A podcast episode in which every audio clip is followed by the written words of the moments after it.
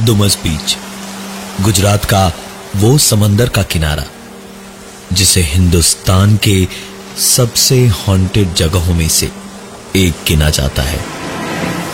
वहीं पर एक चट्टान के पास, जब रात का वक्त था, निखिल समंदर किनारे, रेत पर बैठा समंदर को ताके जा रहा था।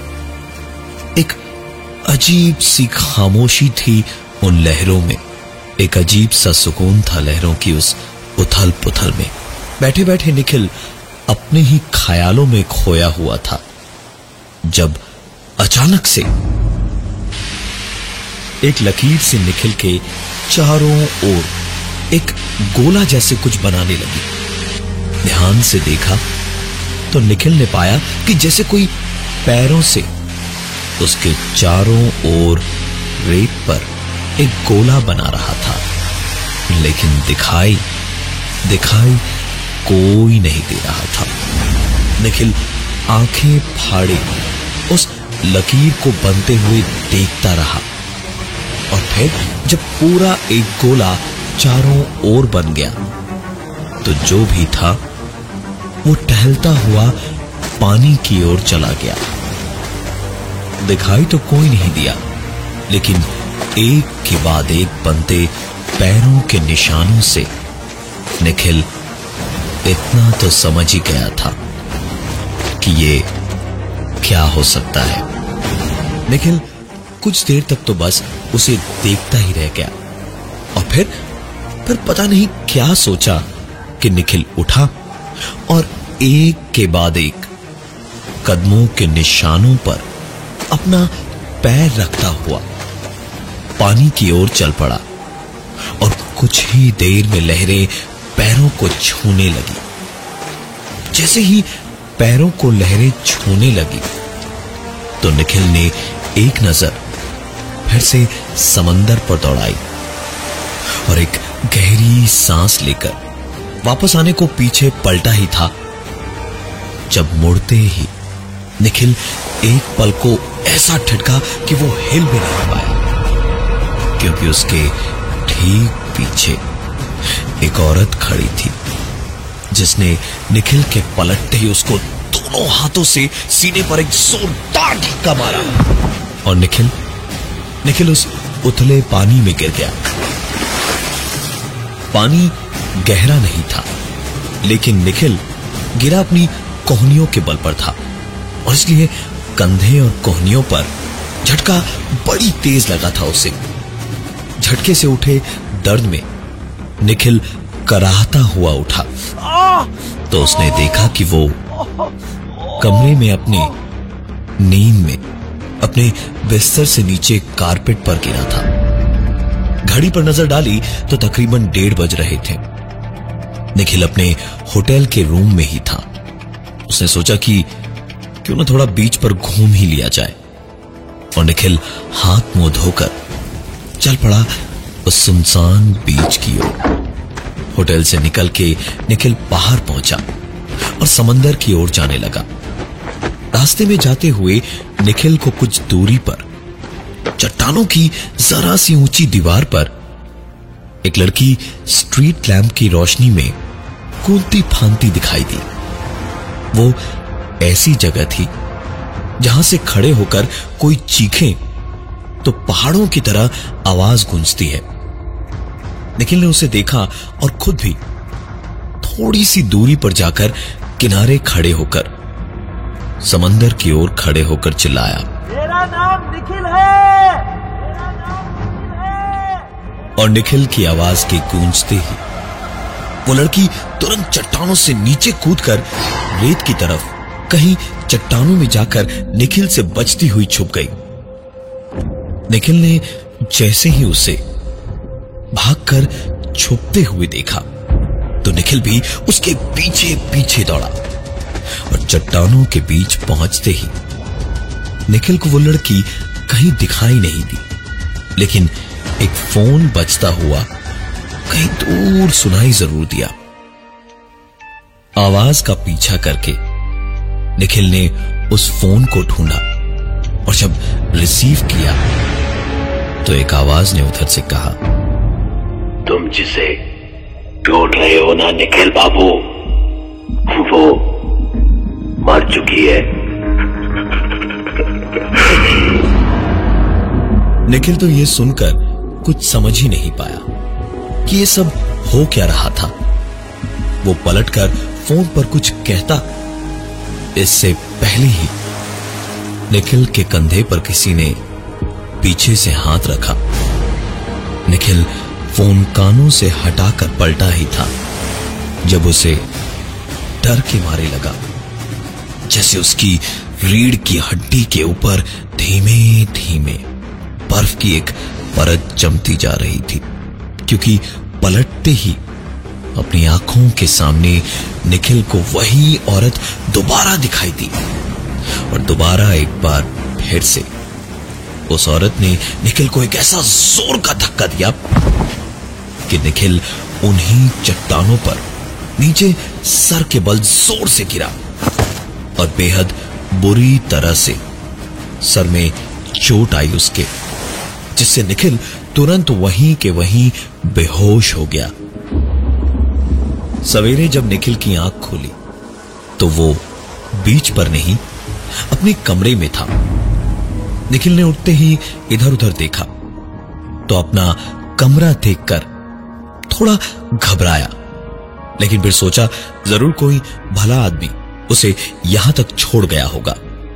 लेकिन जब सर पे लगी चोट का हाल देखने को सर पर हाथ रखा तो निखिल ने देखा, सर पे तो क्या पूरे बदन पर कहीं कोई खरोंच नहीं थी।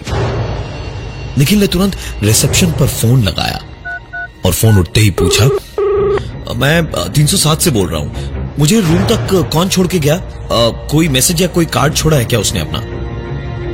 जो जवाब अपने इस सवाल के बदले निखिल को मिला। उसने निखिल की नींद बेहोशी सब उड़ा के रख दिए रिसेप्शन पर बैठे आदमी ने कहा सर आप तो रूम में ही थे। आप तो बाहर ही नहीं आए। निखिल को लगा कि शायद वो लोग पहचान नहीं पा रहे थे। और कोई और समझ रहे हैं उसे। थोड़ा चिढ़ा ज़रूर, लेकिन फिर भी बिना कुछ बोले, सीधे नीचे पहुँचा रिसेप्शन पर और दोबारा पूछा कि उसे कौन छोड़कर गया था होटल तक रात में। तो उस आदमी ने दोबारा कहा, सर, आप तो जब से आए हैं तब से रूम में ही हैं। आपने ही तो डिस्टर्ब ना करने को कहा था। इसलिए हम में से कोई सफ़ाई वगैरह या हाउसकीपिंग के लिए भी आपके कमरे में नहीं गया। निखिल को अब इतना ज़्यादा झूठ सुनकर गुस्सा बहुत तेज आया। उसने दांत पीसते हुए कहा, ठीक है, यहाँ दरवाजे के कैमरा की फुटेज दिखाओ मुझे। निकला तो यहीं सोऊँगा ना मैं? निखिल की जिद पर उसे फुटेजेस दिखाई गई तो निखिल और भी ज़्यादा परेशान हो गया। क्योंकि फुटेज में निखिल होटल के अंदर आता हुआ तो दिखाई दे रहा था। लेकिन बाहर एक बार भी नहीं निकला था। निखिल वापस अपने कमरे में गया। हाथ मुँह धोया और सोचा कि भाड़ में जाए सब कुछ, मैं तो जाऊँगा ही बीच पर। देखूँ क्या होता है। और निखिल निकल पड़ा बीच पर। उधर जाते ही निखिल को सचमुच चट्टानों की उस दीवार पर वही लड़की उछलती कूदती दिखाई दी। और निखिल ने अपने सपने की ही तरह किनारे पर जाकर कहा मेरा नाम निखिल है। और उसके कहते ही वो लड़की सचमुच नीचे कूदकर चट्टानों में कहीं छुप गई और उसे ढूंढते हुए जब निखिल को उसका बजता हुआ फ़ोन सुनाई दिया तो अचानक जैसे आसपास कई सारे लोग भयंकर एक भीड़ सी होने लग गई। निखिल को धीरे धीरे घुटन होने लगी। और जहाँ सिर्फ़ एक फ़ोन बजने की आवाज़ होनी चाहिए थी, वहीं आसपास चारों ओर से सिर्फ़ वही रिंगटोन ऐसे बज रही थी जैसे हज़ारों लोगों के हाथ में बस वही एक फ़ोन बज रहा था।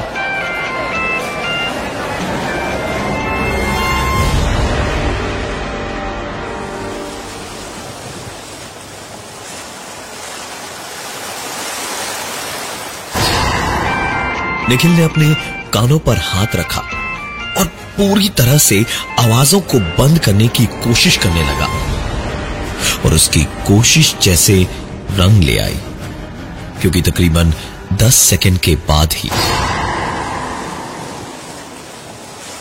सारी आवाज़ें बंद हो गई और सिर्फ़ लहरों की ही आवाज़ें सुनाई देने लगी। निखिल ने देखा कि वो दुमस बीच पे ही अभी भी बैठा था और आसपास कोई नहीं था। बस चारों ओर हवा में एक अजीब सी महक थी।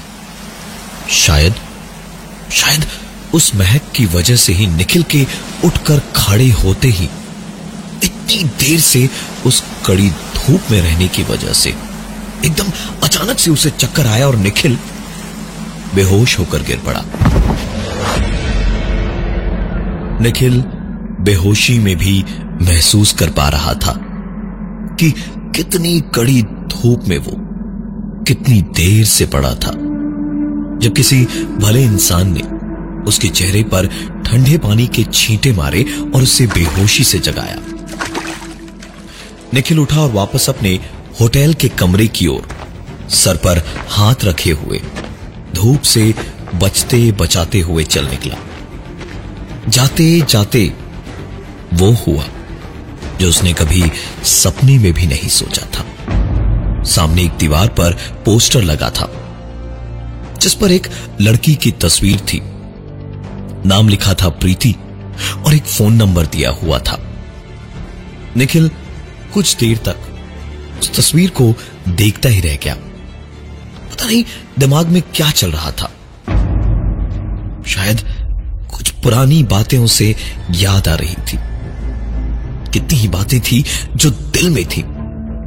लेकिन उन सबको याद करके कोई फ़ायदा नहीं था। निखिल ने जेब से फ़ोन निकाला और पोस्टर पर दिए हुए उस नंबर पर फ़ोन मिलाया। उधर से फ़ोन उठा तो निखिल ने कहा, ये प्रीति के पोस्टर्स हटवा लीजिए, क्योंकि वो वो मर चुकी है। ये बात सुनते ही पता चला कि दिया हुआ नंबर जिस पर उसने फ़ोन मिलाया था वो पुलिस का था क्योंकि उधर से एक कड़क आवाज़ ने कहा अगर झूठ बोल रहे हो तो तुम्हारी हड्डियों का चूरा बना डालूँगा। और अगर सच बोल रहे हो तो पुलिस स्टेशन आओ और साबित करो। निखिल तो सही ही बोल रहा था।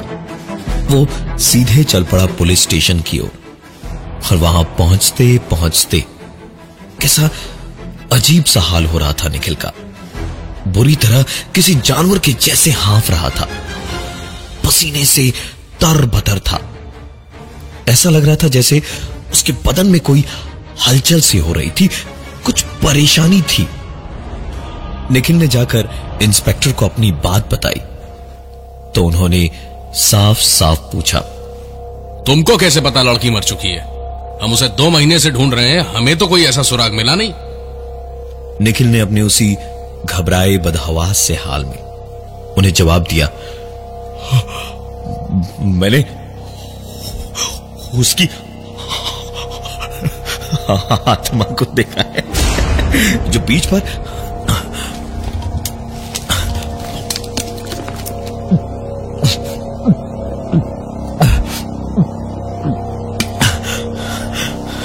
जो बीच पर चट्टानों के पास एक पल को थी और और दूसरी पल दूसरी पल गायब हो गई। उसका उसका फ़ोन भी था वहीं पर।